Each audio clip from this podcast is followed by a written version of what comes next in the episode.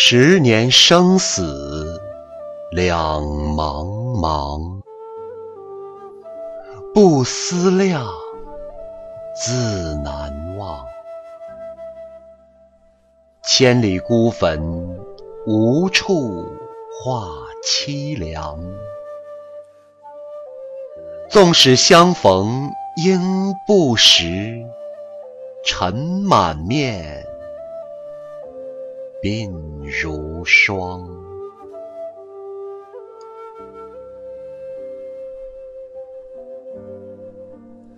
夜来幽梦忽还乡，小轩窗，正梳妆。相顾无言，唯有泪千行。料得年年肠断处，明月夜，短松冈。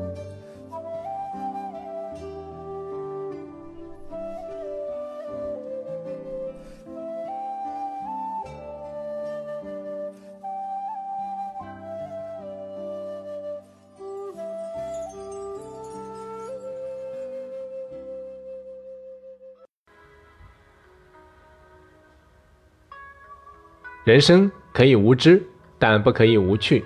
你好，我是大黄蜂，欢迎大家来到智慧父母学堂。刚才大家听到的是由我的好朋友陈朗诵读的北宋文学家苏轼写给亡妻的《江城子·乙卯正月二十日夜寄梦》。二零零三年四月一日，亚洲演艺界的顶级巨星张国荣在香港逝世，终年四十六岁。今天是他逝世的十四周年，我也想借苏轼的这首词缅怀对张国荣先生的思念。张国荣的死因成谜，外界一时间八卦揣测，众说纷纭。八卦媒体揣测的原因主要有三种：第一，他自我要求过高，但因为胃病严重影响歌喉及演出表演；第二，莫名传出他与交往多年的唐鹤德感情亮红灯。第三，有人说他在拍摄生前最后一部电影《异度空间》时，因为太过入戏，有撞邪征兆，再加上他一直想圆导演梦，过程却频频受阻。可我更愿意相信张国荣的大姐张绿萍证实其死亡真相是抑郁症并发。在张国荣去世之后，抑郁症再次浮出水面，成为人们关注的焦点。无独有偶。除了张国荣，更是有不少的明星因为抑郁而选择结束自己的生命。让大家印象比较深刻的有乔任梁、韩国女明星李恩珠、歌手陈琳、作家三毛等等。世界卫生组织、世界银行和哈佛大学一项联合研究表明，抑郁症已经成为中国疾病负担的第二大病。抑郁症是一种常见的精神疾病。主要表现为情绪低落、兴趣减低、悲观、思维迟缓、缺乏主动性、饮食睡眠差、担心自己患有各种疾病、感到全身多处不适，严重者可出现自杀的念头和行为。明星之所以容易出现抑郁问题，甚至走上绝路，主要原因是明星多为表演型人格特质。这种人格特质的特征是需要不断的得到外界的肯定，而外界的肯定是一个不确定的因素。一旦他们得不到外界持续的肯定，就很容易陷入抑郁。娱乐圈潮起潮落，可以让人一夜成名，也可以让人魂消魂散。在强大的压力下，有些人抑郁成疾，最终选择了离开人世，试图获得内心的解脱。在眼下这样一个生活节奏的高速时代，从成人到孩子，都承受着前所未有的巨大压力。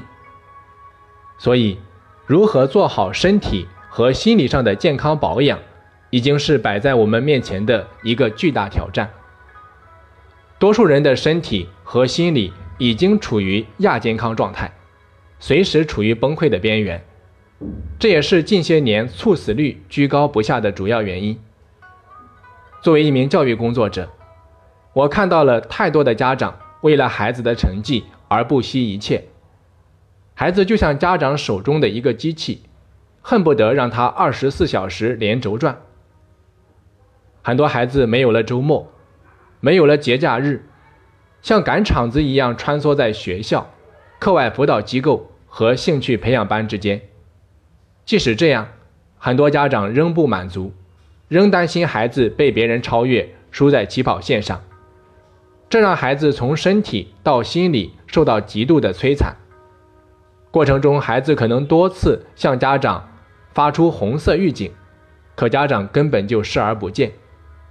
这使很多孩子呈现出年纪轻轻便老态龙钟的样子，最终成为一个学习上的巨人，学习之外的矮子。更可怜的是，有的孩子为此得了厌学症，非但没有学好，反而把其他方面也搭了进去。所以。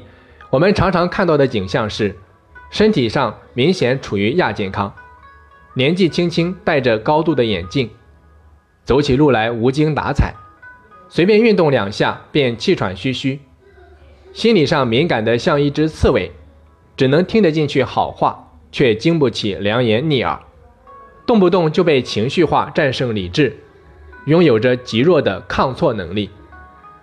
如果一个孩子遇到挫折就轻生，在困难面前总是轻言放弃，总是活在别人的评价里面不能自拔，没有基本的情绪管控能力，任由情绪在身体内横冲直撞，在本该拿着体力打拼的年纪，身体却早已千疮百孔，透支到极限。这样的孩子，即使门门考满分，又能怎样？所以，我想告诉大家的是，今天的孩子。不缺脑洞，缺运动；不缺智力，缺活力；不缺能力，缺毅力；不缺知识，缺创新；不缺被爱，缺自爱。因此，大黄蜂希望通过本堂课，能让各位家长高度的重视孩子的身体健康和心理健康，因为这才是孩子一生取之不尽、用之不竭的财富。好的。本期课程就到这里。如果你喜欢大黄蜂的课程，也欢迎你到喜马拉雅平台搜索“智慧父母学堂”进行免费订阅。我们下期再见。